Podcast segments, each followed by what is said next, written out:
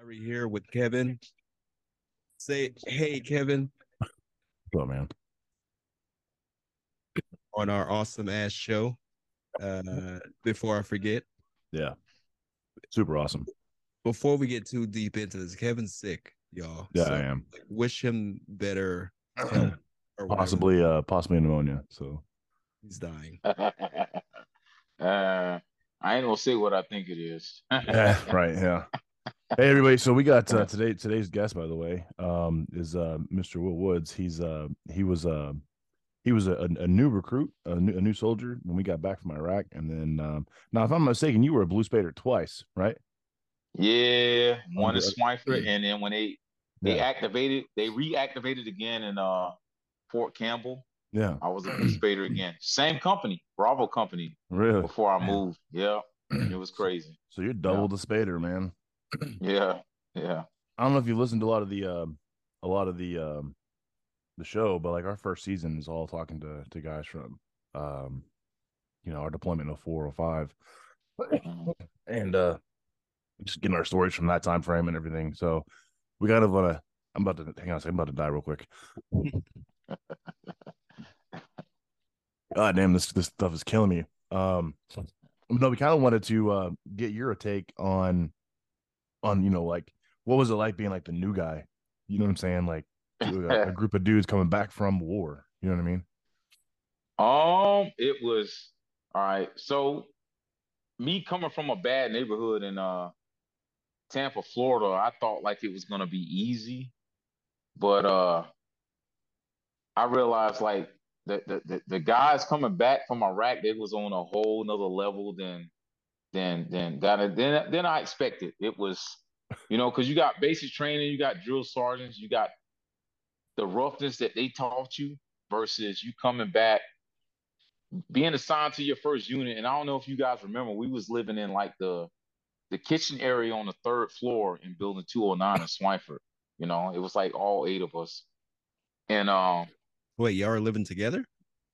yeah, yeah. So they so before we was assigned rooms, before I don't know if you remember, before we was assigned rooms, we were living in that the kitchen on the third floor.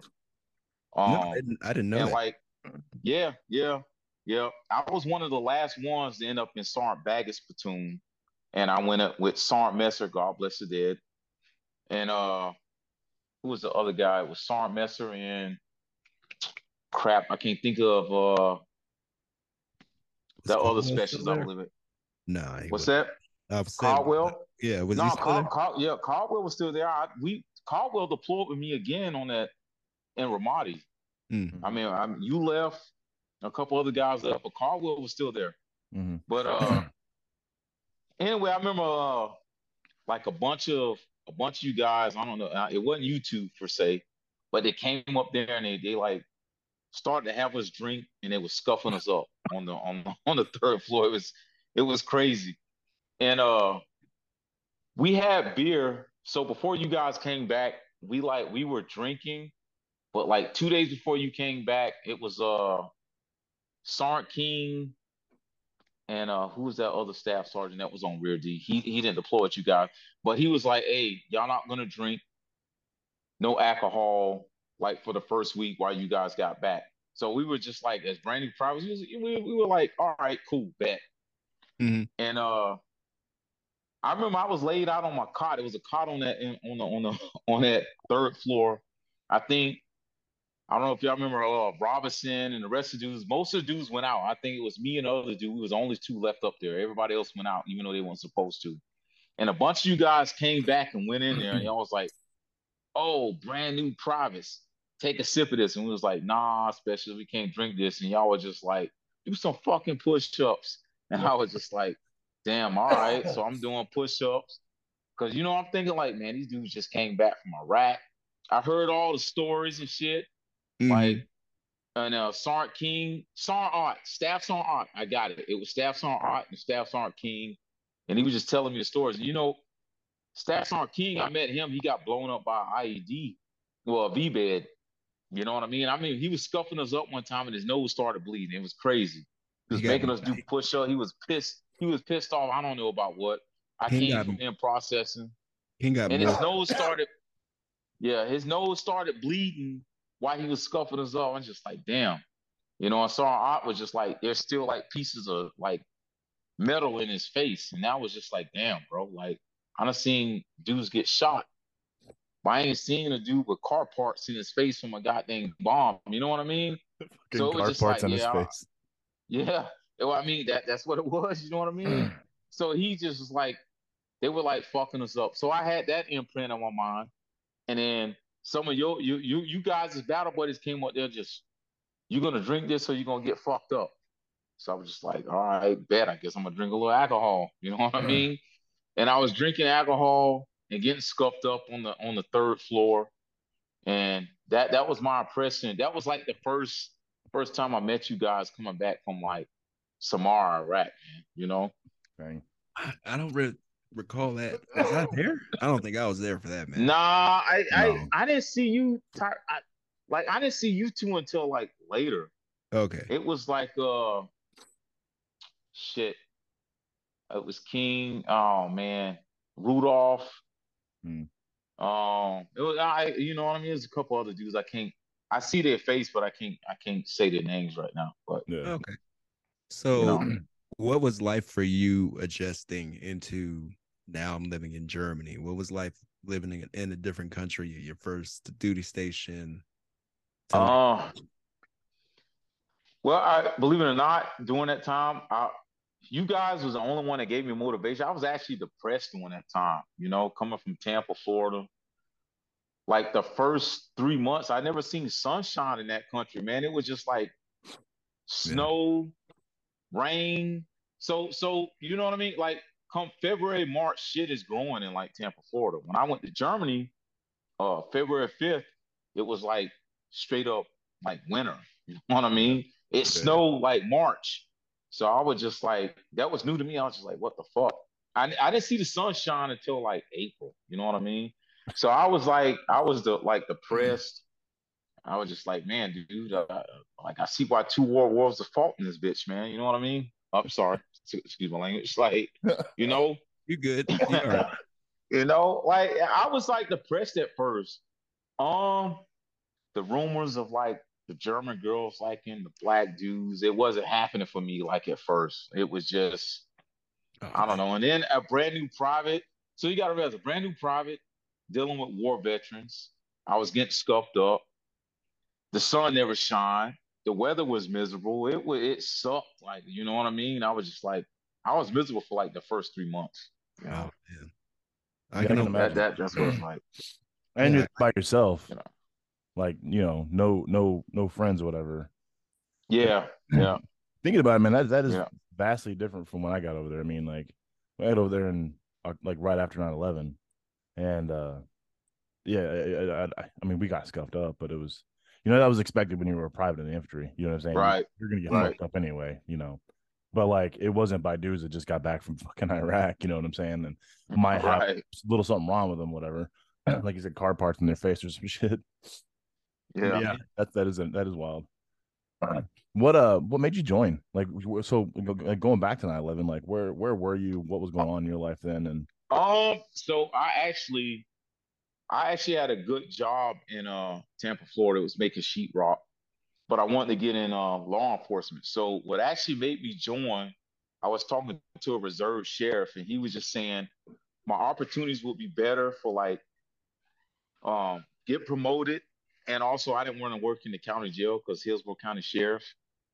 Um, you got to work in the county jail before you can be a deputy patrol. And he was saying military experience will, will, will better that chance. So I joined the army solely for for that opportunity only. I, I wasn't in per se a bad spot that I needed to join the army. I joined it strictly for the resume. Um, and that's why I ended up joining at that point. You hmm. know, so you had a, at least you had a plan from the start. Yeah. Like, hey, I'm joining. Right. There's a lot of folks. There's a lot of us who didn't have shit plan yeah. wise. Like, here we go. no plan going right. In, no plan going out. yeah, it's good on you for for at least having that together because I know that's not easy. So right. Um, once you get dealing with us for three months, you're, you're fucking depressed. The shit sucks. Uh, I get that um, for me personally, it, like Kevin said, it was a lot different. It was a bunch of specialists, but they weren't war veterans. They were just a bunch of assholes, basically. yeah. Just fucking bunch of drunks. Yeah, for, for no reason. Right. Yeah, like man, this shit makes no sense. Yeah. And eventually, like you know, you you rank up yourself, but Right. I mean, I, I I get the growing pains of joining and dealing with all that shit. It sucks out loud, but you know what Right. you're getting into, so Yeah. Right. So, so Yep. You're coming up on uh you're coming up on 18 years now, right? Ooh, Yeah, no, I'm past 18 years. I'm like, I'm like 18 years, two months, man. You know? Hey, did you Yeah. get that the, the new message that just came out that you can now submit in Yeah, yeah. I just, months I, out? 100%. Yeah, I just got it. You know, I, you know, I was looking into that. You Yeah. know? Yeah. Yeah, I, yeah, just, I I, did. I, I just submitted mine. Um, granted, it's not from active duty; it's from the reserves, but um, right. so I'm ready to. To, I mean, it's, it's been a fun ride, you know what I mean? But it's it's it's time. Yeah, to, it's time to move on. You know, Right. that's Where- heavy. That's a long time. That's a big chunk of your life to have uh given to this country, right? Hey, Tyree, it don't, it, it's crazy, man. It don't, like, I can remember meeting you guys. It, it feel like it was six, seven years ago, more than 18 years ago. Like, yeah. It, it, it it's crazy. It time flies. It don't seem like it. Do, it really does not seem like 18 years. You know, I can still remember the like the rap music that I was listening to on the third floor, crystal clear. yeah. Mhm. You know what I mean? Like it was like I, I could tell some time has passed, but it, it just don't feel like 18 years, man. You know? That's how it was when we had our um our little that reunion thing down in, in, in Destin, man. Like a bunch of us hadn't seen each other in like 17 years, and it was just like it, what it's been a long weekend, like a four day weekend, and over that weekend Right. we went, you know, in four directions, and then we came back to work on Monday, and Mhm. and Right. seeing them again. You know what I mean? Like that's what it felt like. It was really it was it was interesting. Um, It was almost bizarre, man. yeah, Yeah. It Yeah. was it was like it, exactly like Kevin said, man. Like four or five days passed, and everyone got fat and bald, or got gray hair, or had kids that were Yeah. grown. So Yeah. yeah, definitely, it, it goes by in a flash, man. Hopefully, you guys you've been keeping up with some of you guys from your platoon over the years. Yeah, one hundred percent. Yeah, Yeah. yeah. I, I'm friends with like Sarn, uh, Sarn, uh, shit, the fucking Ranger Tab dude. Yeah. Um, first Sergeant Sims. So uh, I took a picture with him as a Sergeant Major when he was the Sergeant Major of 101st. So yeah, I mean, for the most part, I'm still still tight knit with the the original Blue Spaders from uh Schweinfurt. You know. Okay, so me, uh, a big group of us leave, big mass exodus, and Mhm. now you guys are ranking up on your own. What was life like when all the veterans kind of split? Uh, so fortunately, that first deployment, Ramadi, and that that that was that was one of the the worst deployments out of all five that I did. Um, and it went from being a new guy, I was one of the senior dudes just simply because I've been in the army longer. But I mean, we still had Specialist Rudolph. Uh, we had Sergeant Baggett. Uh, first Sergeant Sims ended up going to HHC but we still had Sergeant Baggett. We still had enough of the old guys from Samarra to make a difference. Um, you know, so it was like 80% new guys, but we still had about 20% of the old guys from Samarra to help us out.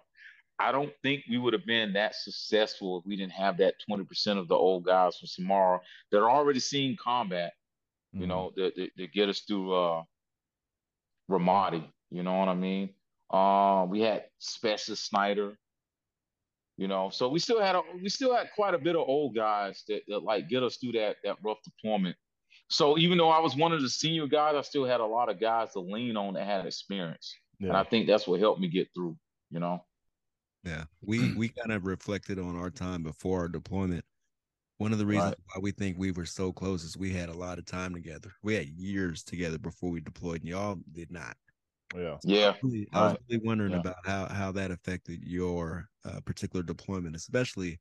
Uh, we heard how rough that fucking deployment was, man. Um, it, it it was bad, and right, like I know a lot of us who left were like, man, I wish I was still there for that Mhm. particular deployment because I had that extra, you know, uh, experience. I got to help those dudes out. Mm. But either way, tell us a little bit about how that uh, the start of that deployment went.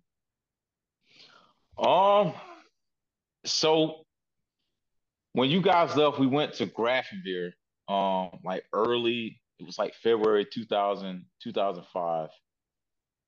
And that, that, that, that rotation sucked. It was like deep in the snow.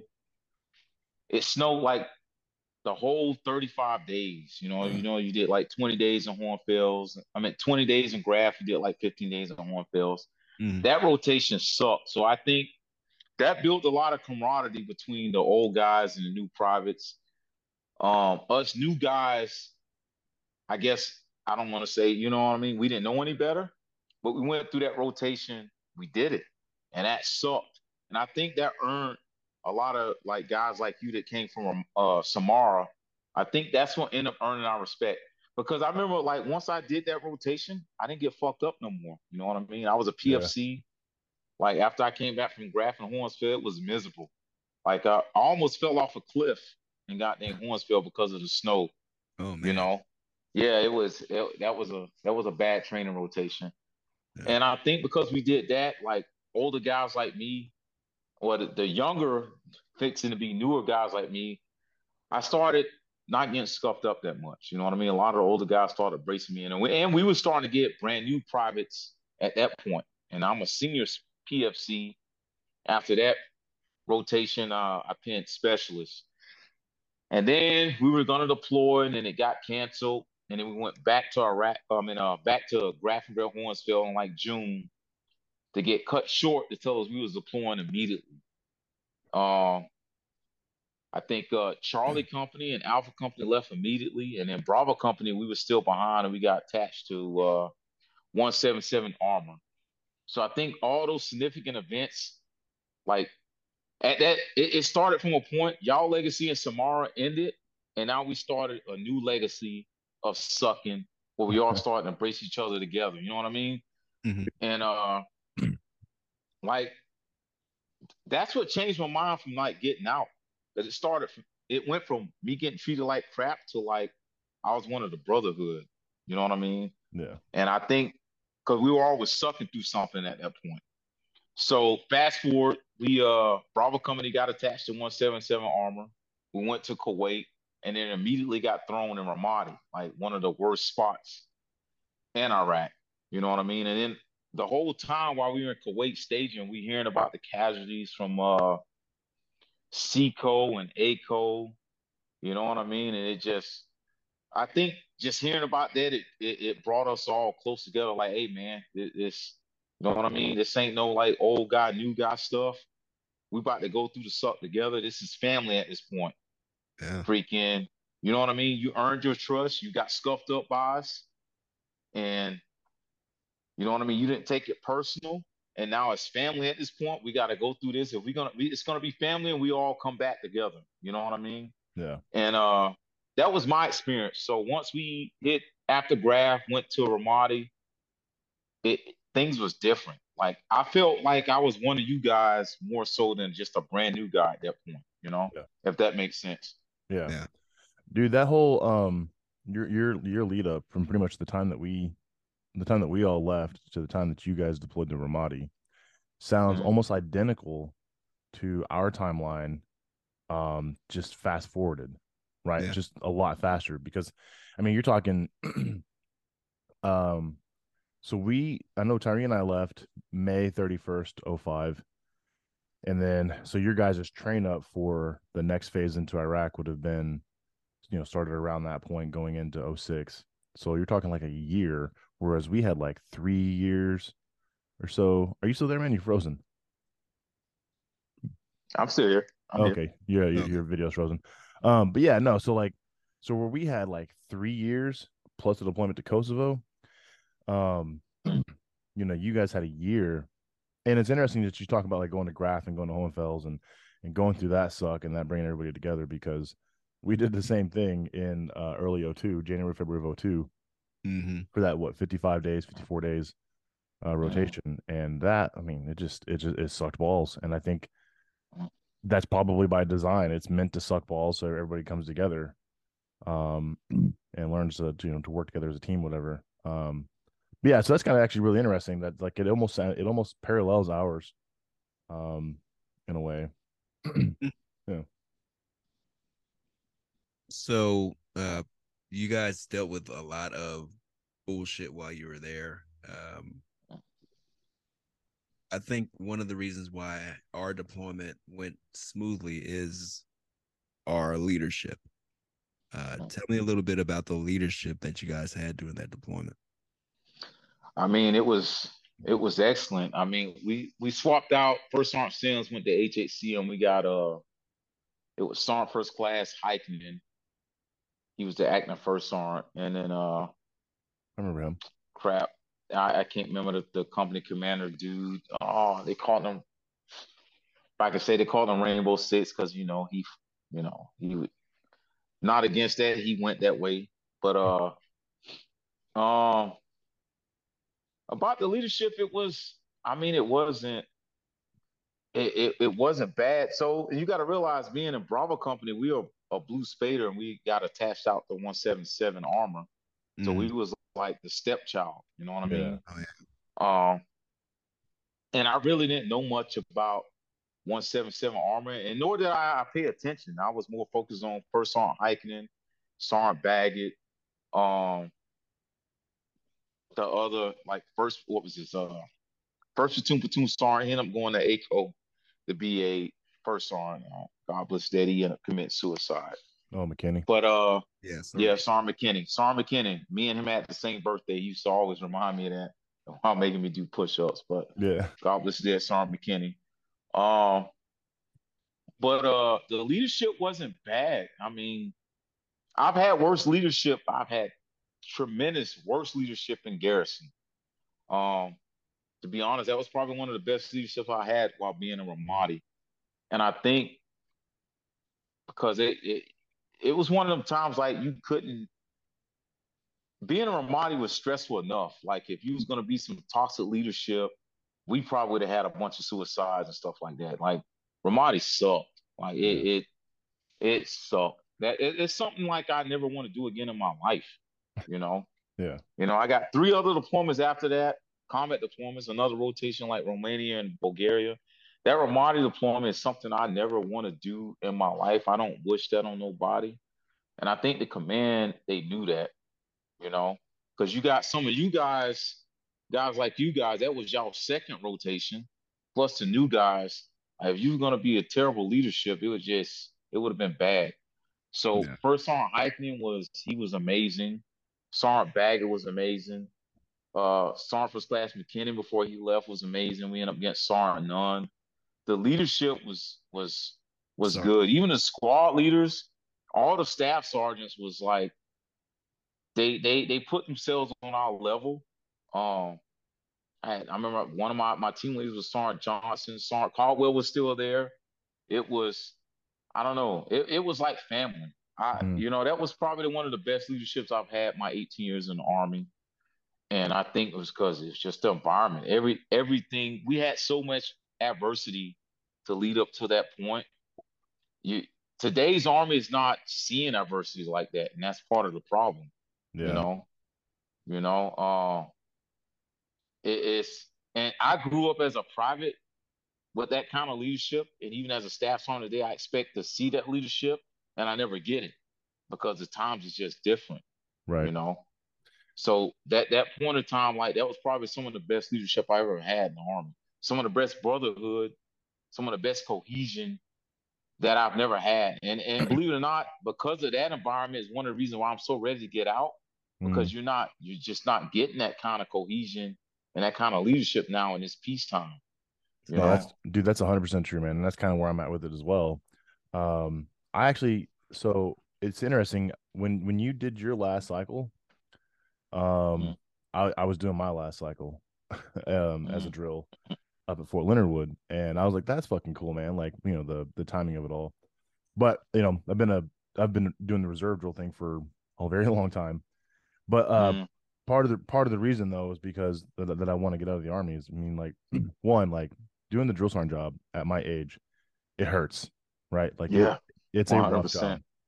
It is a rough job. Um, but also, man, like I don't know, the army's just kind of going in a direction to where like my my knowledge is becoming not necessarily obsolete, but like not necessarily needed either, right? Like I have a lot of Right. knowledge on, you know, how the uh, active duty army was, you know, 16 years ago, 17 years ago, and how Army Reserve Army is in a drill sergeant unit, but like I'm not necessarily effective in any other ways.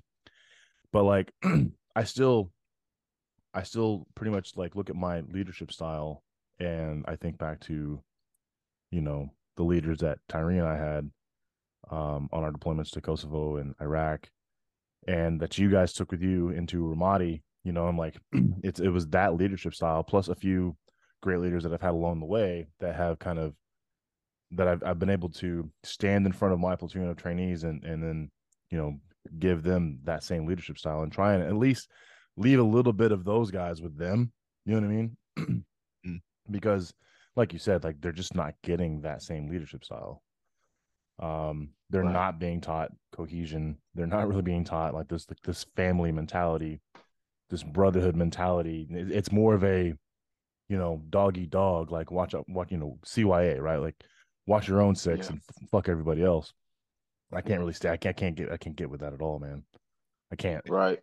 I was gonna ask you, like, hey, do you, how do you feel about our time compared to you know current times? And I could probably see that you are more likely to, you know, like the past. Um, how has that affected these new tro- troops? The this new way of training, more or less, or this new system. How how does it affect you guys as the instructors? Like, hey, man, I know how this should actually be. I've been to combat before. I, you know, Right. I, I've my body is broken from this job, and I'm trying to show Right. you how to do this. And you're are what is the feeling? Is it discouragement when you you you know all this work and this effort goes into these troops, and and you feel like uh you know maybe they're not exactly how you know the guys were when you deployed. Is that Mm. concerning? Um, so let me start off with with with uh they are still teaching cohesion and teamwork. That is like a big thing. The army, the, the army know they can't succeed if they they don't. So they're trying. They, you know, they, they are preaching these things. And as the drill song, we were all preaching these things. Um, it's just these new guys, they just I, it's kind of like what he said before. It's kind of like I can see this as a staff sergeant world. Um, all my like drama came more as a staff sergeant. For you know what I mean? Like uh, because with this new NCOER system, everybody wants to get the number one spot. So Mhm. I've had like my peers try to shit on me just to get the number one spot for nothing relevant. You know what I mean? Just petty stuff. Like I don't know. Let's say I I missed something in planning. Instead of like, I'll figure a friend of mine be like, "Hey, bro, you missed this. You might want to do this." No, they Yeah. wouldn't say nothing. They wouldn't say nothing. They would let that fail because they knew that was an opportunity that they can shine. Yep. And uh, so you got that going on. Now, as for the trainees, and it, it's kind of it's it's a crazy environment because I see this going on with my peers, but the higher leadership is telling me I need to instill cohesion and teamwork with my subordinates, even though it's not going, it's not happening at my level Mhm. as a staff. Everybody is cutthroat on a staff song level, but I'm supposed to pretend like that's not happening and promote cohesion with E5 and below, you know, on teamwork. Um, now with that being said, like it- it's being taught, but this new generation, they they're like, I don't want to say it, it's kind of sad to say that they're like smarter than us, but in the wrong way. Because this new generation it- it's well, because these dudes are more like, I'll do that, I'll I'll suck, but what's in it for me? Yeah.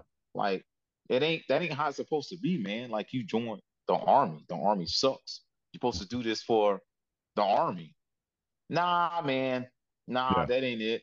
Like Uh. I'm in the army and I'm gonna suck for you, but what's in it for me? Because you can't Right. smoke me. You know what I mean? You can't smoke me and make me do it. So if I'm gonna do this, you got to tell me what's in it for me. How am I gonna gain from sucking? And then it's more so like you do this, you'll get promoted, yada yada yada. It's it's different. Like when I was a private, you guys, y'all were like, hey, Woods, go do this. I'm like, why? You gonna do this or you gonna shut the fuck up? Kind of like, you know what I mean? It, it was totally different. You can't do that now. No, Hey. you can't. Go over here and fucking clean up all this shit. Why? Because I said so. Or you're gonna get scuffed the fuck up. You Yeah. can't you can't do that now. It's a different army. It's more like, go do this over here. Why, Sergeant? Because this, this, and this, and this. And they're like, oh, okay, you know what I mean? Yeah. It's it's different. I don't know how this is gonna turn out in the future, you know, but this is the current situation. You know what I mean? It is. You know? is kind of scary, honestly. Like, because you know, it, it's like you said. Like they are smarter, but like, like you said, maybe in a wrong, a wrong way, right? Like not in the Yeah. way that like, I, I don't know, man. I mean, I mean, and and that's not to say that we don't have great trainees who are there for the right reasons, who you know Right. Do the- do the damn thing and get along and and perform well, right? Because we do, right? I we, I mean, every cycle I've ever had, we always do. Um, but like it, it just seemed like over the years, um, the trainees that I've had um have gotten further and further away from serving for for like for good reasons. You know what I mean? Um, that's kind of shit Yeah. to say. I don't mean I necessarily mean like for good reasons, but like what's the word? I don't know. I, it's just kind of they get away from patriotic, maybe. It- it- it's it's I mean, that- personal, yeah, patriotic, personal pride. Like it's you Well, know, I mean, I joined for my own personal reason, but while I was in, like, even now, uh, like, I still iron my uniforms. My uniforms look clean compared to the average staff sergeant. Like, even staff sergeant don't care about how their boots look and stuff. Like, it was, it is, is, is different. Like, you in that uniform paints a picture, Yeah. and and it's like everybody takes that for granted now, man. I I, I don't I don't know. Like nobody gives a fuck about having squared away boots. Nobody nobody cares. yeah. Uniform is all like like I've seen staff sergeants who like so I'm in S3 now, right? There is no fucking way somebody in S3 should come to work with a fucked up uniform. You ain't in the field. You see what Right. I'm saying? You ain't doing ranges. You know what I mean? Like if you got a range day, it makes sense. But like I've seen staff sergeants come to S3 with like a uniform as if like they go into a fucking range. Like Yeah. you shouldn't wear that uniform. You a staff sergeant. You know what I mean? If you do it, then what the fuck you expect these privates? Like they're looking at you with a fucked up uniform. No, like exactly. Exactly. they're not. And- you know what I mean? Well, and it's that know? it's it's that line in the in the drill sergeant creed, right? Like I'll instill, instill pride in all I train, pride myself in the army and the country. Right. And it's like they're skipping over that line, especially it was a lot of like I've been a drill sergeant since 2000. I got my hat in 2008, so my first one was on the, on the trails in 2009. So I did a year in 09, a year in 17, and then various cycles in between, and then just came off my full cycle this in October. And it, I do see a lot of that too. I mean, there are drills that try and oh. instill instill pride, but like just Few and fall far short between, at it. Huh? Right. Is it like a few and far between kind of a thing? I mean, even Um, as you guys as trainers, are you guys seeing? Hey. Well, I mean, Hey. it kind it kind of is though, right? So I mean, like, and then and it's not necessarily drill sergeants specifically, but like NCOs in general, right? Non-commissioned officers in the army in general are just not instilling pride. They're not continuing to do what we as drill sergeants try and do. Can't- So like we train them up in basic training, they go off to AIT, they get whoever the fuck they get, and then they report to the unit, Mhm. whether it be reserve guard or active duty, and and and where that that um this that not um that um oh my god my words are skipping um discipline and and and and and pride and all of these things are supposed to continued to continue to be instilled but they're just not right so now they're showing Right. up to, uh, to to ncos e5s e6s you know wearing shitty uniforms like what wood's talking about Mm. um, or not giving a fuck you know what i mean just like no standards about them at all because you know th- well they come from you know a combat ready uh, army and none of this other stuff matters because the only thing that does matter is combat readiness and can you shoot, can you move, can, can you communicate? Who cares what your uniform looks like? And so we've gotten so far away from what the garrison army does that one of the things that we've lost along the way is this level of discipline and pride. It's, I mean, it really is. Like, for example, um, what, what do you think of the AGSU, the new the new uniform? Um, I believe it or not, me personally, I actually I actually like it. Yeah. Um, it kind of remind me of the greens. It, it's like a different version of the greens that we had. You had your right. combat patch going on. Yeah, yeah. Um, but they look better, right?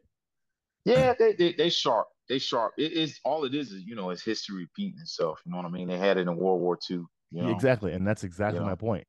There's pride in it, right? There's there's when you put it together and you put it together nicely, you you can show the discipline that you have in putting that uniform together and have the, the pride that you have and when you wear that uniform. Hey, but with that being said, like you know, like to get promoted to sergeant first class, they're not even evaluating uniforms no more. You know what I mean? You know that, right? Like so, so you can have this shitty ass staff sergeant. This dude might not know how to put his uniform together. Like in the infantry, it's mainly EIB and Ranger tab. Those are two things getting you promoted. Yeah. They're not looking at if the staffs aren't in square away his uniform now. So they don't know that no more. Like it's I don't yeah. know. It, it's it, it's it's crazy, man. You know, well, I know in the reserves it is a little bit. I think it's it's it's uh we were dealing with the army in a different time mm-hmm. and it wasn't work. It, I feel like once, you know, close the business, work is over for these people and they don't fucking give a shit about how anything looks. It's just right. over until the next day when you start work again and then you go fucking shake off that uniform and you know go back to work. I think with us since we lived there, it was a different fucking feeling, man. It wasn't just work with us, it was family. Yeah. And right. You guys those guys Tyree, don't get it. Like like like you're saying, like I, I'm happy I'm here Cause like this is something you won't see with this new age. Like look at look at my my garage right now. You know what I mean? Mm-hmm. Like I I still have my boots and stuff in display. You know what I mean? Yeah.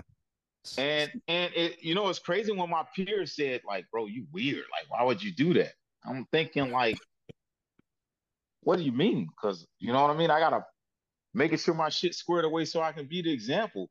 My peers is telling me, my peers, fellow E6s, the younger E6s is telling me I am weird for having my shit set up for just how I showed you. That, that, that that's what let me know right then and there, like, yeah, bro, I, I don't I don't I don't belong here no more, man. You know what yeah, I mean? Like, yeah. you know, simple things like that, you know. That's very scary to me because when I was in when I was little low enlisted little private Tyree Brown, that staff sergeant was the fucking that was the guy. You yeah, know? you were you right. were scared shitless of those fucking staff sergeants. Yeah, you, right. Don't don't worry about the E seven so much. No, no, yeah. That's up in the fortress somewhere. You don't you don't deal with them until you really fuck up. Really fucked up, yeah. Right. right. right. That E six, you know, walking around, he was the one. You know, you had like four or five of them in the platoon that fucking. They were the ones. Yeah. Right. And I feel bad for you guys now because you know you're telling me that the guys who were the ones are pieces of shit, basically, damn near. And that, I don't, I don't want to call mean, them I'm, pieces I'm of not, shit. I'm, they I'm don't, not saying that. Yeah, let me clean this up because I, I don't want to. I don't want to yeah. people. Uh, it's just a different time. Um, yeah, you know, they're not holding people, the standard the same way. There you go. They don't. They don't. They don't care about stuff like that. It's. I'm. I'm trying to figure out. So there was levels back when I was with. You know, when I was a private, there was levels. You mm-hmm. had the private level, the PFC level, the specials level. Like the specials had their uniform starched and clean because they were trying to make that E5. Yeah. The E5 was like clean starched because they were trying to make E6. The E6 was starched all day. Like, you know what I mean? Because he didn't have to get dirty. Yeah. You know I mean? That E6 was clean all day. There ain't no levels no more. It's just like everybody's in uniform. Yeah. You know what I mean? There that that's the difference. You know what I mean? As a private, you had a good uniform on Monday, and then your shit got fucked up because you know you was getting scuffed up and you was doing details or whatever. The specialist had a good uniform for maybe like three days, but he was involved. The E5 had a decent uniform, but he was smart enough to know when to change out. That Mhm. E6 look immaculate all fucking week. You know what I mean? Yeah, yeah. There was levels. You know what I mean? But it's not like that no more. Everybody has a shitty uniform. Dude, know I, I mean? I, no- I I remember um so like obviously Sunday nights, right? Like we were getting our uniforms ready for fucking Yeah. Motor Bowl Monday, right? So like that Yeah. was your uniform had to look the best for Monday morning. One hundred percent. Yep. Um and so me and Griff, we would sit in the room, we'd fucking do our uniforms and everything. Drink a beer. Yeah, yeah, yeah. Old exactly. Griff. Yeah. I'm friends with so- Griff. Yeah. we'd we'd we'd and then so like Monday we'd get off work, knowing that we were gonna be fucked up, right? We're gonna get we're gonna get fucked up at work. We're gonna get scuffed up, like you said. Smoked at the motor pool, smoked in front of the company, smoked wherever the fuck we happen to be because we exist and we're privates. Mhm. And I remember time after time after time being told those boots have scuff marks on them. They better not fucking be there tomorrow. And so Yeah. no lie, we'd come in. We we as, soon as COB would happen, we'd have that formation outside before we went to the barracks. Went to the class six, bought some beer, went back to the barracks, fucking did our uniforms. Very first Yeah. fucking thing we did, did our uniforms, Yep. Hung them up just like how you have yours hung up, had our boots displayed just like how your boots are displayed, hmm and then and then the night could start. Yep. That was every 100%. that, that was every fucking Yeah. day because we were too Yep. afraid to run into one of these motherfuckers and get fucked up extra One for those hundred percent. yeah man like that's just and that's not and that's not happening today It's Yeah. not. Nah, nah. Those, those days are gone. but where does that where does where does that when did that breakdown happen and and and what's at fault here like is it is it the big army in general is it these con- these constant deployments overseas It started to happen when we went to the ACU pattern. That's when you didn't have to iron uniform because of the Velcro, Yeah. etc. I mean, I got it. These tan boots. So these tan boots, you can't shine them, obviously. Hmm. And how I did it, like you know, I got my my my field boots, and then I got my boots where I know I'm not gonna get fucked up. You know what I mean? Um, but it's just like nobody cares. Like everybody's just like, like literally nobody cares. I, I don't know how this is gonna turn out for the better or worse. You know what I mean? Um, I I just I don't have the answers. You know what I mean? Cause it, it and I I try to like tell myself, you know what I mean? So like World War II, those dudes didn't wear like kit and shit. You know what I mean? yeah and they survived. And then you got Vietnam, they didn't wear kit and shit. And then half of Vietnam, they wore flak vests, getting fucked up. And then half of that, the 80s wore flak vests. Then we came out with the IBA, and then we came out with the the OI the the, the OITV, and then Gen 2 OITV, Gen 3 OITV, then plate carriers. The army is evolving. Um, but it, it's getting to like I think, yeah, we were we got softer along the ways for better reasons, but it's kind of I don't want to say it. It feels like we've reached our peak, where now we on the decline. Hmm. That's what it almost feels like now. Like we went, we we we traveled, like World War II, World War One. I. I mean World War One, World War Two, Korean War, Vietnam. We doing great things. The '80s, Desert Storm, and then we kind of plateaued with things. It's like, all right, it made sense, and then like now we trying to be so politically correct. We're like declining, and we ain't gonna know we decline until like we face something. We face something that lets us know, like, hey, man, we like we were going in the right direction for a moment, and then we just like, you know what I mean? yeah Let politics get involved, and it started to stir shit up in the wrong way. You know? We sound like a bunch of old men sitting around complaining about the way things used to be. Uh, that's true You know what I mean? Like, Yeah. man, back, back hey, in- hey, you know what I'm saying? I- like, I get we it. don't. We, we ain't gonna know. The thing is, war has always proven us to be proficient. Because Mm. America, we have been surviving in every war. It's I, you know what I mean? Who knows? Another war pop off, and these motherfuckers do great. And then it's like us old guys, yeah, we need to shut the fuck up. We were fucked up. Standard is still there. You know what I mean? yeah Yeah. etc. But I don't. I, it, it's crazy.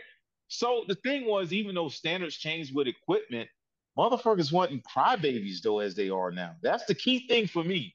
Like, mm-hmm. okay, like all right, you tell me I ain't got to shine the boots, bet. You tell me I ain't got to have the uniform, bet. But dudes wasn't crybabies. It's not. You got all these standards changing, and dudes are crybabies on top of it. That's what concerned me. Like I, I, did 19 days in sector without a shower in Ramadi. 19 days, no shower, eating MREs and, and cereal and milk. I don't know if these new cats can do that. You know, no cell phone. Like I, it was every seven days we would go back to FAR Ramadi and then go to the MWR and get on MySpace back then, and you go back out in sector for nine, nine, eight days. These dudes are so keen on technology. I don't know if they can do that now. You know what I mean? Yeah. And then you could sneak a cell phone in combat situations, and yeah, you get roaming charges, but that motherfucker can still communicate without the command consent. That we didn't have these issues when we deployed. You know what I mean? Mm-hmm. And we all learned from the Russians. The Russians killed a lot of Ukrainians from fucking cell phones. You know what I mean? Yeah. And I don't know, man. I, I just I could be wrong. Um. Well, it's one know. of those. It's I, one of those things where you you you want to be proven wrong, like you want where you want to yeah. be wrong in this regard, right? Because right. like, right? Because I feel like we are painting a pretty bleak picture as far as like the future of our military and the direction that may be going. Mm-hmm. Um, and we would absolutely be happy to be wrong, right? One hundred percent. I would yep. love to find yep. out on the next big, uh, big war, whatever, that like our troops are like ready to fight and they they have the grit and the intestinal fortitude to fucking push on through the enemy and destroy them and blah blah blah blah blah. love right. to be like proven wrong, right? One hundred percent. Yeah, one hundred percent. You know, and you got to wonder like, did did do did previous generations kind of look at us the same way? You know, I I, I hear that. Yeah, I'm pretty sure they did. Like you, you know, met you met well, Winchester, we, right? Yeah, yeah, yeah. Persian Gulf uh, veteran, right? Yeah. I just wondered, did he look at us the, the kind of the same way? Like these fucking guys. Oh yeah, one, no he, idea. I forgot I mean? about Big Winchester. Him Winchester talked sure so much shit to me. Yeah, yeah. And he went to Ramadi with us for a little bit. Yeah, oh, dude. I, yeah. yeah, that guy. Eh, so I mean, he he was one of my um one of my first uh squad leaders. When I was a machine gunner in second platoon, mm-hmm. um, he was our machine gun squad leader, and oh my god, dude, like he hated you. He hated you until he liked you. You know what I'm saying? Yeah, yeah. First time I met him, and I know I've, I've said this on the, on the show before, but the first time I met him, he was like one of the first few guys that I've seen that, that had a CIB. Um, that wasn't one of my drills. And so I was like, "Excuse me, Sergeant," standing at the fucking CQ there on Bravo side. Excuse me, Sergeant. Oh where, man, where did you get your CIB? And he's like, "Where the fuck do you think I got it?" And then just stormed off. I was like, "Oh god damn it!" Okay, well, I'm gonna die later for that. Um, oh man, start stretching, drink water. Yeah, no shit, man. He he broke me off one time, dude. He had me doing the electric chair um downstairs. Oh, um, I remember that. I remember that. Yeah, across the door to the arms room, and he had me in that that seated position right up against the wall, and he was like, he had he had me, he had me up against the wall. I was like, okay, this isn't so bad. He's like, Johnson, do you know what the uh, the heaviest piece of military equipment is? I'm thinking like what, an Abrams tank. He's like, no. And he pulls out this like Skilcraft ballpoint pen. He's like, this oh, is, man. and he had me hold it out in front of my my fingertips, and he's just, no, don't fucking move. You better be in that same position when I get back. He left me there for like 45 minutes, man. 45 fucking minutes. I was dying. but that was, you know, he was yeah. old school army. And that shit don't fly yeah. anymore. Can't can't do that stuff. Yeah. No. Yeah. You yeah, know, while, while you were doing that electric chair with the heaviest thing ever, I'm sure there was four or five other guys in there with you. No. It was just you by yourself? Yeah, I'd fucked up. Oh man.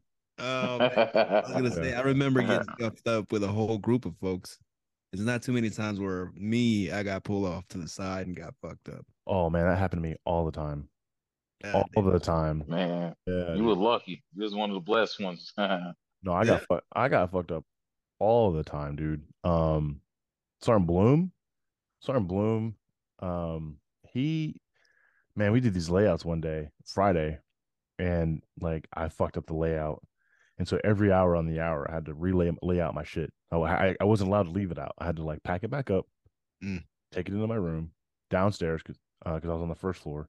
Layout was happening on the second floor. Every hour on the hour, I had to lay it back out. So that's you know with the poncho down, everything placed according to the diagram, folded exactly right, and had to have all my missing things um, there. And so like I'm sitting there running back and forth clothing sales, getting all the things that I was missing, and he'd come back, and if I was late having the things laid out, if something was wrong with the layout, he smoked me.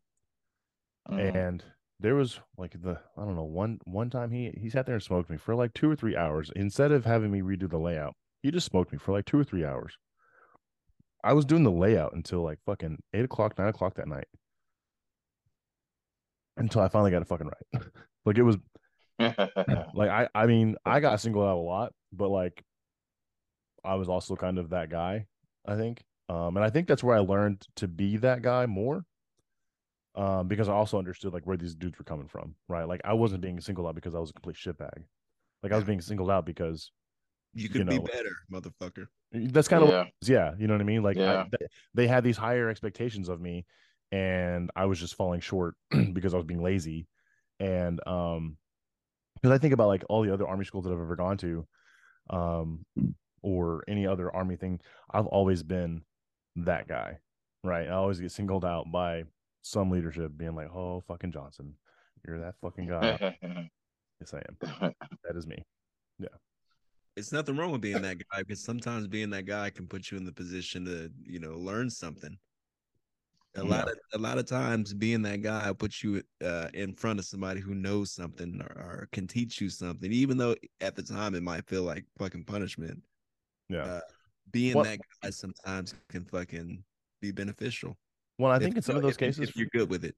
I think in some of those cases for me, it, you know, the depending on who it was that was that was smoking me or whatever. Because I, I do remember a time when I was at BLC and the NCO singled me out, and I, every day, like in fucking chow formation, in the line, he had me do fucking Starman at the back. So like where you squat down into a ball and you explode up in the air, God, and yell Starman, you know, and you have to re- repeat that over and over and over.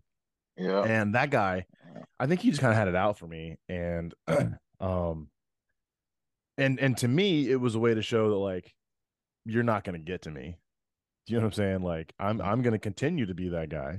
I'm going to be a smartass 100% but i'm still going to perform and do all the dumb shit you want me to do and i'm going to prove to you why i'm better than you right? And i had that like mentality right? Like like we infantry guys have like you're not I, i'm unfuckwithable. You know what i mean? Like you can Mm. try you can try your hardest but i'm i'm still gonna be here. And that was that was kind of a, a part of it for me too I might do a whole lot of shit, but I'm not gonna fucking break. right. And that's how it's always been. What actually, um, what, and then this might be a bit of a backtrack, and I may have missed this, but what caused you to uh, go to drill sergeant school? What made you go that route? Because that I know, like you know, that's a big uh commitment. Me? Yeah. Yeah. Or me? I got DA Oh, selected. that fool went. I didn't volunteer.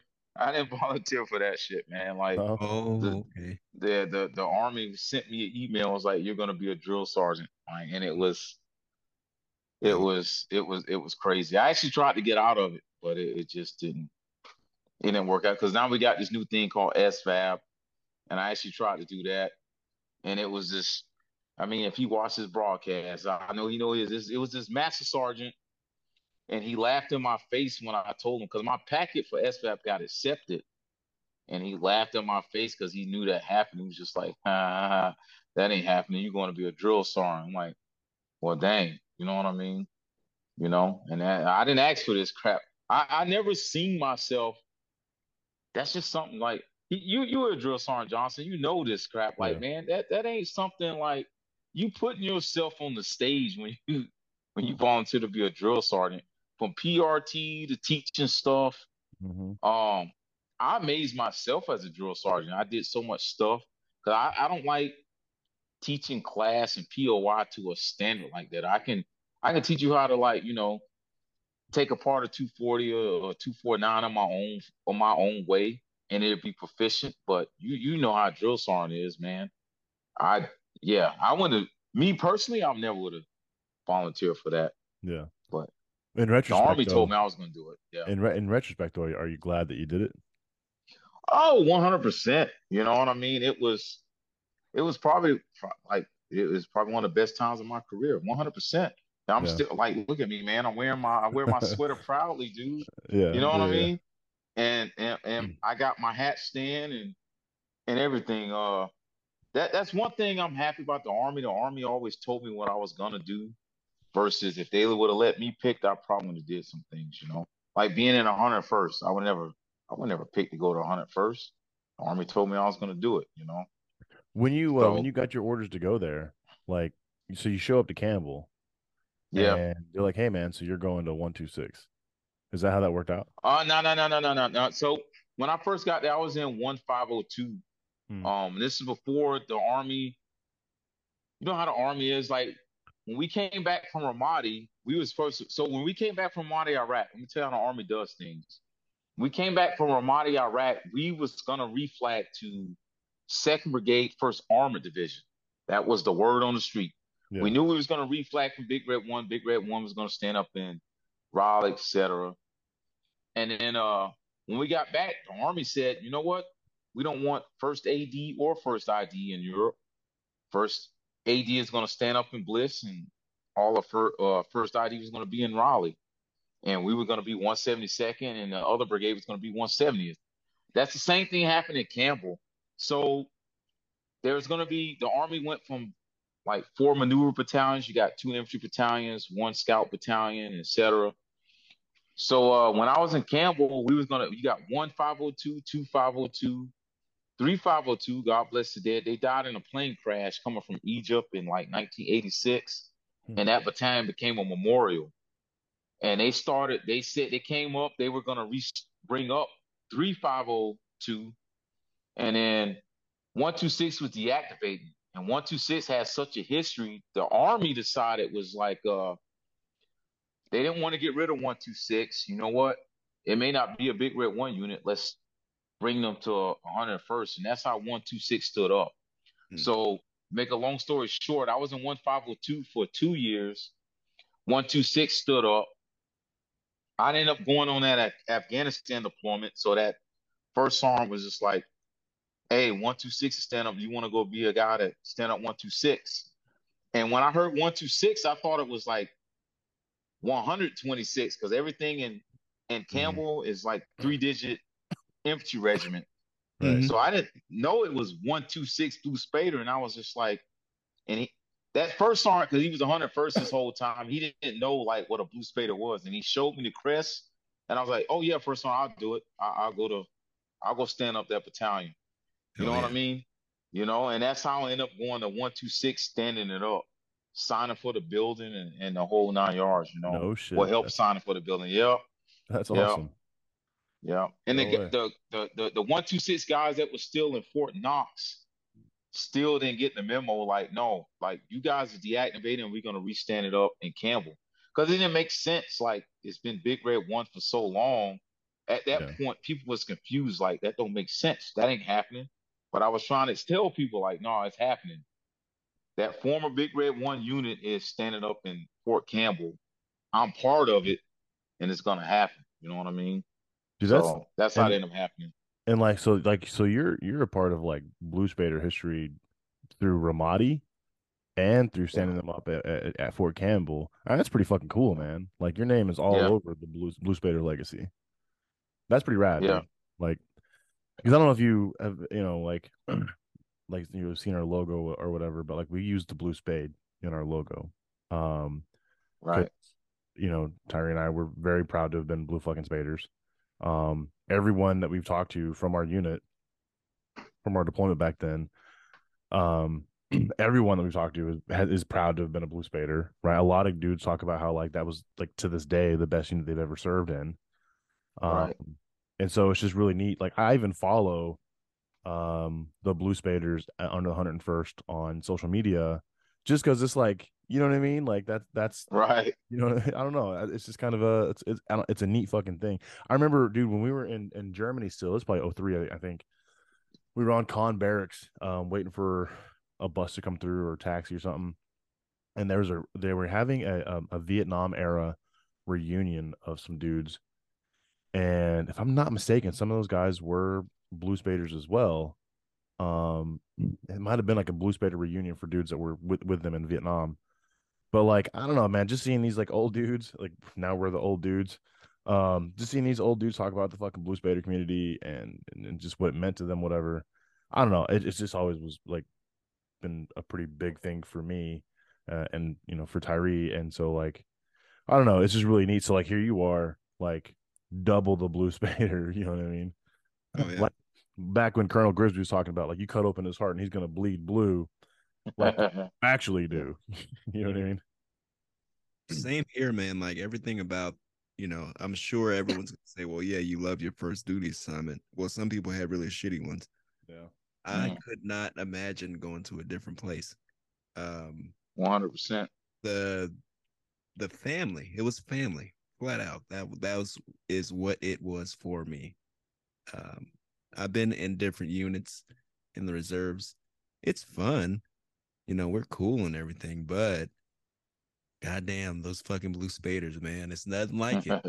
It's nothing Yeah. like a fucking blue spader, man. And I tell you what, anybody listening, if you ever have the opportunity to become a blue spader, uh, you'll be a part of this brotherhood. I think it's a little bit separate from the rest of the army, personally. Yeah. There's But it's, Army, I, army, percent, yeah. infantry, I get that and then there's yeah. fucking blue spaders. Sorry, that's how I feel about it. And Hey, Captain America somebody- was a Blue Spader. Fucking right. Yeah. Somebody said we on the line of uh, like uh like the Freemasons.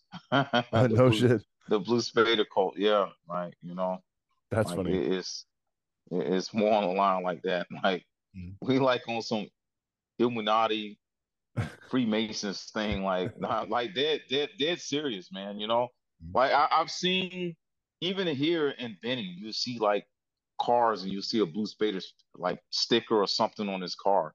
I don't even know who that person is, but that that's how that symbol. You know what I mean? yeah. I would I think between we're just a battalion. The only other organization I, I've seen that's represented like us was the Rakkasans and the Hundred First. Yeah. But that's a whole brigade.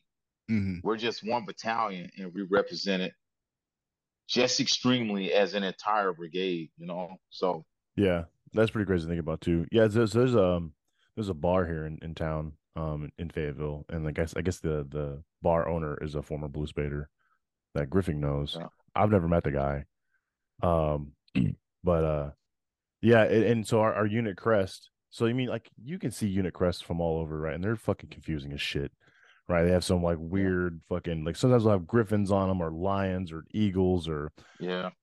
Cross things and they say shit in Latin, and ours is just a blue fucking spade on a white shield. Like you cannot fucking miss Yeah. it. You know, Yeah. most For most recognizable crest in the army. Mhm. Um, pr- and pretty historic fucking unit, man. Um, Yeah. anybody I've ever talked to who's ever uh done work at Campbell, I was like, hey, did you ever work with the Spaders? Uh, one two six, blah blah blah, and you you know, just because. You know, I was like, hey, that's that's those are my guys. you know what I mean? Yeah, but, uh, that's- So what is uh what is the future like for you, man? I mean, because you're you're coming up on retirement. Yeah, yeah. Like I, I got less than uh 18 months left in the army. Yeah. And I can now this new rule, I can submit my retirement come January. Um, but yeah, for sure, I'm I'm, I'm retiring. Um, the I got a blessing from the wife to do it this January if I want to, and I, I would get out one like about eight months earlier. Uh, I still need to get like my medical situation. Um, like you know what I mean on the on, Yeah. on the going go like going through. Mhm. But uh, yeah, I'm like I, I'm I'm I'm I'm getting out, man, and I'm I'm happy with that. You know? Definitely make sure all your med- So- medical shit's in line, dude. Like, Yeah. when- you when Yeah. you when you do retire, uh, I would start your your VA process before you I mean, probably around the same time you you submit for retirement or whatever. Because it is a process and they go through all that shit. So like the more update your medical more updated your medical records are, the easier that will go um for for you and for the whole process. But um but like what about what about after uh what about the army? What what about after the army? Like you gonna gi- give law enforcement Uh, yeah, that that's the goal, but I'm not 100% on that. You know what I mean? Like, uh, so I, I love law enforcement, Mhm. but it's just like right now, American law enforcement is in a kind of in a bad. I don't want to say law enforcement as a whole is in a bad state. It's just with society and everything, it's just in a bad state right now. You know? Yeah. And uh, it, it's that decision is more like so now that I'm when I'm doing things, it's not more about like what I want. It's what's best for my family. Right. And uh like I was telling the wife, and the wife, she's not really keen on it because you know she don't want me to get fucked up, like you know, or get hurt, get shot. Um, because God forbid, you know, I, I made it through 20 years of the army to die on the streets of my freaking city, or you know what I mean. Now maybe Yeah. I don't die. I, you can still, they don't. The, the, the, cops get mixed. Cops get messed up in the city that Yeah. people don't talk about. Get stabbed and career ended. Well, I don't know if you You know, know. Tyree Tyree was LAPD for 13 years. Yeah, yeah. I I remember. So he told me he was gonna be a state trooper, but he ended up being LAPD. But that's that's good, Tyree. I remember Yeah. you was always talking about you was gonna be a, a, a California trooper. I knew he was getting out for that. Yeah, I you was know. gonna, but I fucking failed the test uh, by like Word. points, and then I'm like, "Fuck it, I'll be LAPD." Like, the, the chip, the ch- uh, All right. Yeah. He's like, ah, you're Yeah. too. LAPD is like, we'll fucking take you. yeah. So you know, across the street, took their test, did their little interview, and you know, in about a year I was on. And same thing, what you're saying, man. It's uh, Yeah. it, and not just uh, the the danger of being a police officer because there's tons. Like people want to kill you. Like Yeah. there's people who don't like police, and if they had an opportunity Right. to kill you, they would. Um, I know some cops who have had bounties on their heads from these gangs. Wow. It's, it's fucking crazy. Like this shit, it's it's becomes a, a different part of your life now. That you know, same kind of brotherhood, not not in the same way as a blue spader, but different. Because Right. you know, you can go home at night, all this kind of stuff, but there is a high, high, tip top, all the way to the top, high stress level with that job. Uh, some days it'll be so fucking easy. You fucking smoke a cigar under a bridge, hanging out. I've done that multiple times. Other Right. days it is not like that, and a lot of people don't realize that, and it's it's they find out the hard way. So I Right. always tell people, hey, if you want to be a police officer, like talk to me. I'm not gonna scare you out of it because it's a fucking honorable job. It's a great career to have. But I'm gonna tell you like the real shit about it, not just, oh yeah, we do fucking pursuits and shit and you know, I had a ton of arrests and all this kind of stuff. No, because there's all this paperwork that goes along with it. There- Right. The high ass danger that's going on with this job where you know motherfuckers are in danger constantly you know in some cases like it it is what it is you're going into this situation knowing this guy's in here shooting for or shooting you know it's it's crazy Right. and a lot of people don't Right. don't really grasp that child abuse holy fuck don't get Yeah. started on Yeah. shit that you will feel emotionally when you deal with a child abuse suspect. The child is bad enough because you know they cry and all that kind of stuff. Maybe they can't explain what the fuck happened, but you know what happened. Now you have to deal with this fucking guy and Right. stop. And I've been there too. And you know, I never thought when I raised my right hand that that, that would be a part of it. And it's heavy. And I, I need people to understand that. I think you'll be a better officer if you understand that going in. Right. One hundred percent. One hundred percent. As you can see now, I, I have the smoke. Well. I hey, good stuff, man. I ain't gave up my hopes on it, but it's like I'm not, you know, it's it's all about the wife. She kind of, you know, Mhm.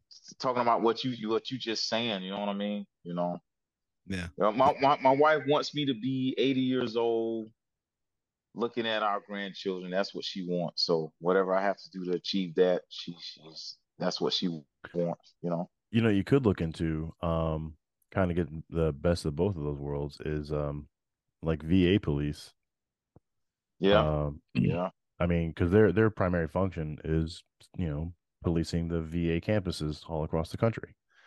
And uh, a guy Yeah. in my unit, he's actually a, a VA police chief down in Austin, and makes really great money. Um, he's Mm. not not super stressed, but and he he did typically he did law enforcement in Mississippi, um, Texas, and I, I think a little bit in Arkansas. And then he got on with the VA, uh, the VA force, and he's been with the VA for eight or nine years now. Um, and he's been able to move his way up. Um, you know, obviously with his compounded experience and then his time in the military, he's at 20 something years or about 20 years in the army too. So, but, um, I mean, and so you, and you're still in the federal system. So like your, your army retirement goes towards that federal retirement. So you'll start in that job as if you've got 20 years of experience accruing like leave and sick time and all that stuff. And then how your pay grade works and everything else. Um, but you're still law enforcement um, just federally. Um, and so, and to me, like I don't know, man, I like being around veterans, and you yeah. know, and, and and the the the VA uh, or the the VA campuses are actually a really neat place to go whenever I do go to the VA, because you see all these old timers in there, that you look at and it's almost as if like the rest of the world has fucking forgotten about, but they go, yeah. they still go to the VA with their fucking their ball caps on. You know, I went to a Vietnam veteran or you know wherever veteran. All the fucking pins on. yeah, and they're walking around proud as fuck, yeah. right? Not giving a fuck what anybody else thinks anyway. you know what I mean? And that's just a great place to be. And I, you know, um, yeah, I, I've got uh, like I said, I got that buddy that does it. I got another friend that she does it. She's actually um, down there in Tampa, if I'm not mistaken, um, at the VA down there. She's a VA uh, PD. Um, now she's not military, but um, she still has that kind of mentality and likes to be around military and veterans anyway. But um, so that may be that may be a viable option for you, man. Um, right. that way you can kind of you kind of do both, right? And you still get that like double the double um like federal retirement. Right. Yeah. There you go, y'all. All that knowledge dropped one time. I will say, man, like for for a lot of, I know when we talked to, you, I don't know if you remember Absher. Remember him? Oh yeah. Oh, I'm sorry. Well, you remember him. Absher, you uh, the name sounds familiar. I, I, I need a face. I'm so fucking old. I forget names. I need faces. Uh, he he he was an E5 back then. He's a sergeant major now over battalion over in uh, Polk. But um, oh, we, we, we talked to him in the episode called Bingo, and one of the things he talked about is like, you know, what what happens after retirement you know what i'm saying like mm. what you know because it's kind of it's kind of scary it really is especially when you your entire adult life is dedicated to the military and right. and now you leave the safety net of the military right that paycheck every first and 15th and the medical covered and this and that and housing and and all these other benefits that come along with serving in the military. And now you're out in the world on your own. Fuck what do i do? Um and so for a lot of people like that like i know the since since GWOT right? Like you know transitioning from the military into some type of like overseas contracting um has been a pretty big thing but that doesn't sound like it's right. going to work with your wife she may be very mad right. at you if you tried to do that. So oh, 100% yeah. for so for a lot of dudes like that like i i suggest looking into federal jobs. Um like get on usajobs.gov and i mean just the the their apply for things. You got to know how to build your resume based on like how federal uh jobs want them. But like they they, they i mean they really are like great fucking jobs. Um like that's that's what i do now um and i'm actually transitioning to the va here in the next couple of weeks or month or so. But um, no, it, it really is great because you still fall and you, you still get an LES. You still go to my pay to check your pay, right? You can still you you still contribute to a TSP, right? You still mm-hmm. accrue like leave and, and sick and, and all that stuff the same uh, rate. Um, and uh, the the pay grades are essentially the same. You know, you, you have various different types, but the most common is GS, general salary. And you have all these steps within those and you receive cola pay every year um or your cola increases. So i mean it really is like i think a great um, opportunity for transition from the military to civilian life. Um so i mean i don't know if you've considered it or not but i would i would i would definitely look into jobs within the federal system. For sure. Yeah. And let me tell you it ain't that scary when you're out it's not that bad right. maybe depending on where you are um, that first year too. Yeah, for me personally, I think uh, because I didn't get the job I wanted at first, you know, I had to work TSA, which is oh my god, the worst.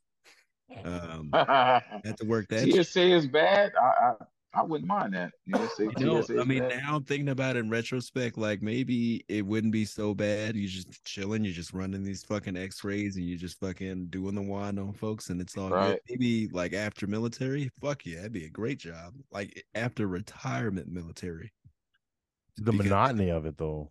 it is, but it's it's safe as fuck. Like it really is. 100%, there's- yeah. You don't have to worry about the. I mean, you have to worry about massive shit happening, but you don't have to worry about chasing down some fucking asshole. you Yeah. know? Right. rape- rapists and shit like that. It's just you just got to deal with dumb dumb civilians. Yeah. And it sucks sometimes, but I mean back then when I was 23, 24, yeah, it was fucking terrible. Yeah. Dude, I see a lot of jobs. Shit, I was ready. I was just uh, off combat. Who the fuck wants to stand in a terminal all day? You Yeah, know, no shit. I see a lot of I see a lot of jobs on USA Gov or USAjobs.gov, a lot of IT jobs.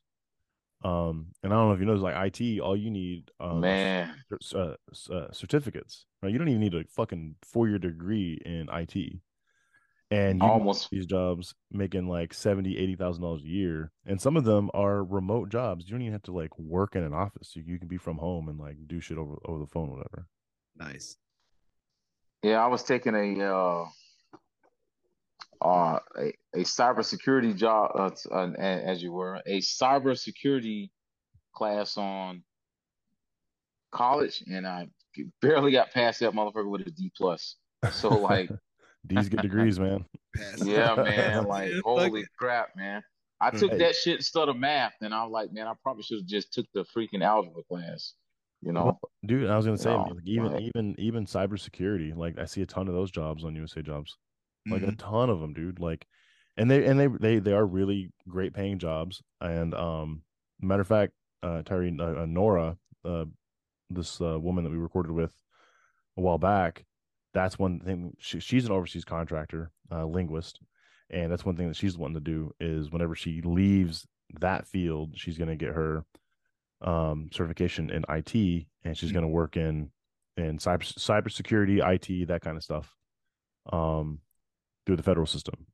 So, I I mean it's pretty chill, right? Pays very well and it's transferable. So like let's say you get out of the army and you, you know, let's say you do your last two years there at Benning or whatever, and you're like, you know what, I want to fucking live in Georgia. I want to go live in fucking Wyoming for whatever reason.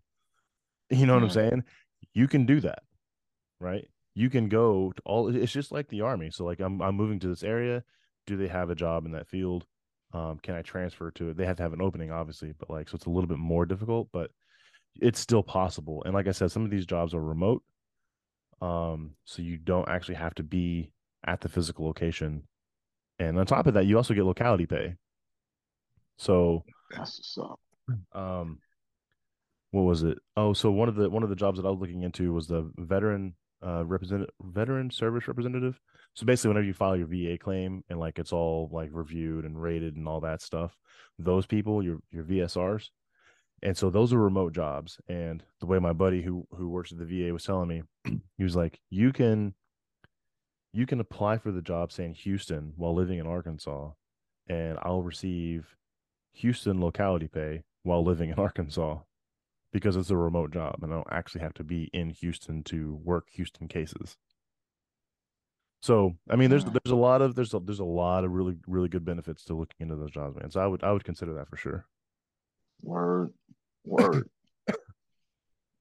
I think it's important, or the most important thing is make sure you have a fucking plan. Because there's Yeah. a lot of folks who just jump off into the deep and you know, yeah. cross. They hope everything works out, but a lot of times it does not. And um, just have a plan, man. And I'm sure everything's gonna work out with you. I, I the advice I would give people uh, is don't be afraid to relocate. Um, Uh-huh. Really, don't That's- yeah, that's fuck yeah. advice you would give to people. Yeah, hey, that, I mean, hey, that's Johnson, that, I'm that's good California. advice, man. Like, you know, I'm California all day. That's why he's fucking making that joke. Yeah. I mean, I've been trying to get Tyree to leave California for fucking years, man. it's I, I wanted to stay here in Georgia, but the wife was like, "Fuck no," you know. Yeah. Like, Georgia ain't know, bad. I What's, gotta- what- what's your what's your beef with Georgia? man, she don't like the school districts. Oh, So it, it getting out here would be like excellent. Like the houses, man, with my my retirement pay can pay the rent Oh yeah. and some, but she was just like, nah, she just don't. Yeah. Columbus has a lot of crime here. I don't know if y'all like been here. Columbus is like Tyree, man. It's like it's like Compton over here in Columbus, man. Like it, it, it's, it's a lot Compton of ain't crime that here. bad. Compton's all right. Yeah, I've heard I've heard it's gonna change, but like Columbus is bad, and she just don't like the school district here. I mean, you know, Florida is a lot. I, I took her to Florida, and she likes Tampa because it's so diverse. You got Mhm. some of everything down there, so she's like, she's sold on that. Me and her got a, got into an argument because I didn't want to move back to my hometown. You know what I mean? Like, you know, Yeah. Yeah. but yeah, Where's she where's she from? She's from uh, so she she lived in Antwerp, Belgium for a little bit, uh, most of her school days, but she's from like uh, a town close to Stuttgart, Germany. You met her in Germany? Yeah, yeah, I did. Yeah, Oh, yeah. yeah. Both my kids are born over there. No shit. Yeah. I mean, you can get federal jobs and live in Germany too. Oh, don't. I'm happy she don't hear that because she'll. That's what she'd be like. That's what you're gonna do. You better focus on that. Like, Man, Oh, I would do it right now if I was in uh, your position. Fuck. Hell go yeah, back and dude. get the Yeah. degree. yeah, Just I've been. So I. I have been scoping out, but it's like it's harder said than done because you got true. man, like, like, I, man, I can show you my house. So much is invested in the states. You gotta cut half of that out and move to Germany. It's a possibility, but like, you know, the cars and, and, and some of the furniture we got, you just can't take. You know, Mm, yeah. yeah. I So, would hey, still, I would love to live in Germany again, man. I fucking one hundred percent. oof, yeah, miss it. Um, so we're at the hour and a half mark almost. And Word. I don't want to take up too much of your time talking about the old times, but man, it was really fucking cool to talk to you. Yeah, Uh, for sure. Heck yeah, I'm I'm so happy I'm so happy I can do this, man. John like Johnson's been he's been on me for like the last three weeks. And I didn't know if this was gonna happen. My life is so hectic, you know. But uh I'm happy it happened. This this was awesome. It was better than it was much better than than I anticipated. And Yeah. I'm happy I got a chance to do it. You know? No, we uh, yeah, no, we yeah, same here. Um, and so glad that you're able to like cut out a little bit of time, especially with you being on uh, on leave right now and like family and holidays and all that stuff. So, oh yeah. um, yeah, we were we were a little worried that it wasn't gonna happen today either. Um, which you know, understandable because it is the holidays and you know we got people out out shopping and you know family and all that shit. Right. I'm over here fucking dying of possibly pneumonia. So you know what I'm saying? Um, Yeah. but yeah, dude, like, uh, we definitely uh, when I when I mentioned your, your name to Tyree a while back, he was like, "Oh fuck yeah, that'd be a, a, a great person to talk to," because we really wanted that perspective of the new guy coming into because we we talked to some of the dudes that like were brand new to the unit when we got back from Kosovo in 02. But like. Kosovo was Kosovo, Right. boring, boring peacekeeping, blah blah blah. Nobody cares. But like being the fucking new guy to a group of dudes that just got back from Iraq eh, for OIF two, we definitely wanted to hear that story and then you know everything else you had to say. Like, nah, it it this this went really well. We're definitely glad you were able to come on with this man for sure. Oh yeah. Awesome. I was just thinking yeah. while you're talking, the name of this episode could be FNG. I think I that's can perfect dig it. This episode. um yeah everything that kevin said like uh one of the people we always really sit and think about who we who we want to try to put on the show especially now for this season our third season so uh not to be like you should be honored because we picked you but in, in Oh, I'm honored. Hey, no, no, no, for real, for real. I'm honored, man. I'm honored. You know, uh, like, hey, it was an honor. we have to get people who have a story and you know i'm always asking for folks who have a story to tell like please you know we're an open platform for those stories basically tell us uh, a little bit about yourself tell us what your story is if it's good you know we'll put you on here we're always right. for folks i mean and let me clean that up because a lot of people you know Mm-hmm. uh Mm-hmm. ma- shut up, Kevin. Make sure Yeah, you, you uh, gotta be careful these days, man. It- It's it's it's unreal, man. You can't just say anything these days, you know. Like, Yeah. Yeah, that's Yeah. true. Yeah, you got to be careful, but you know, we screen really well, so uh, you know, we wouldn't take riff raff on. But Yeah. either way, man, um, having you on the show was awesome. Uh, it's so cool to me that we can go back and grab, you know, our buddies, our our fucking folks. And uh, you know, earlier I, you know, I was gloating about being a blue spader, which is awesome, but you know, whatever unit you're in, try to have some pride in it. If it's a piece Right. of shit, it's a piece of shit, what are you gonna do? But you know, be proud of who you are. If you're a fucking Marine, you know, fuck yeah, Marines and all that. Hoorah. You know, if you're in the Air Force, the fucking Navy, now if you're a fucking space cadet or whatever the hell that shit is, Right. like, dude, be proud of that shit, man. Fucking press that uniform. Make sure that shit looks good because when you walk around Right.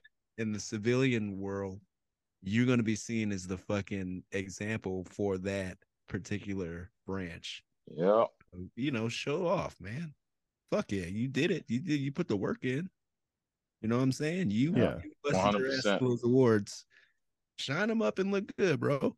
Well, you remember, and and not to go- go back a little bit, but back back when we were there in our BDUs, we had to wear on our um on our um our our pocket flap a an, an earplug case with the Earplug case with the unit on it. Yeah. exactly. Yeah, And I remember being told like you are not gonna walk around here looking like fucking hot ass with that fucking blue spader fucking crest on your fucking chest.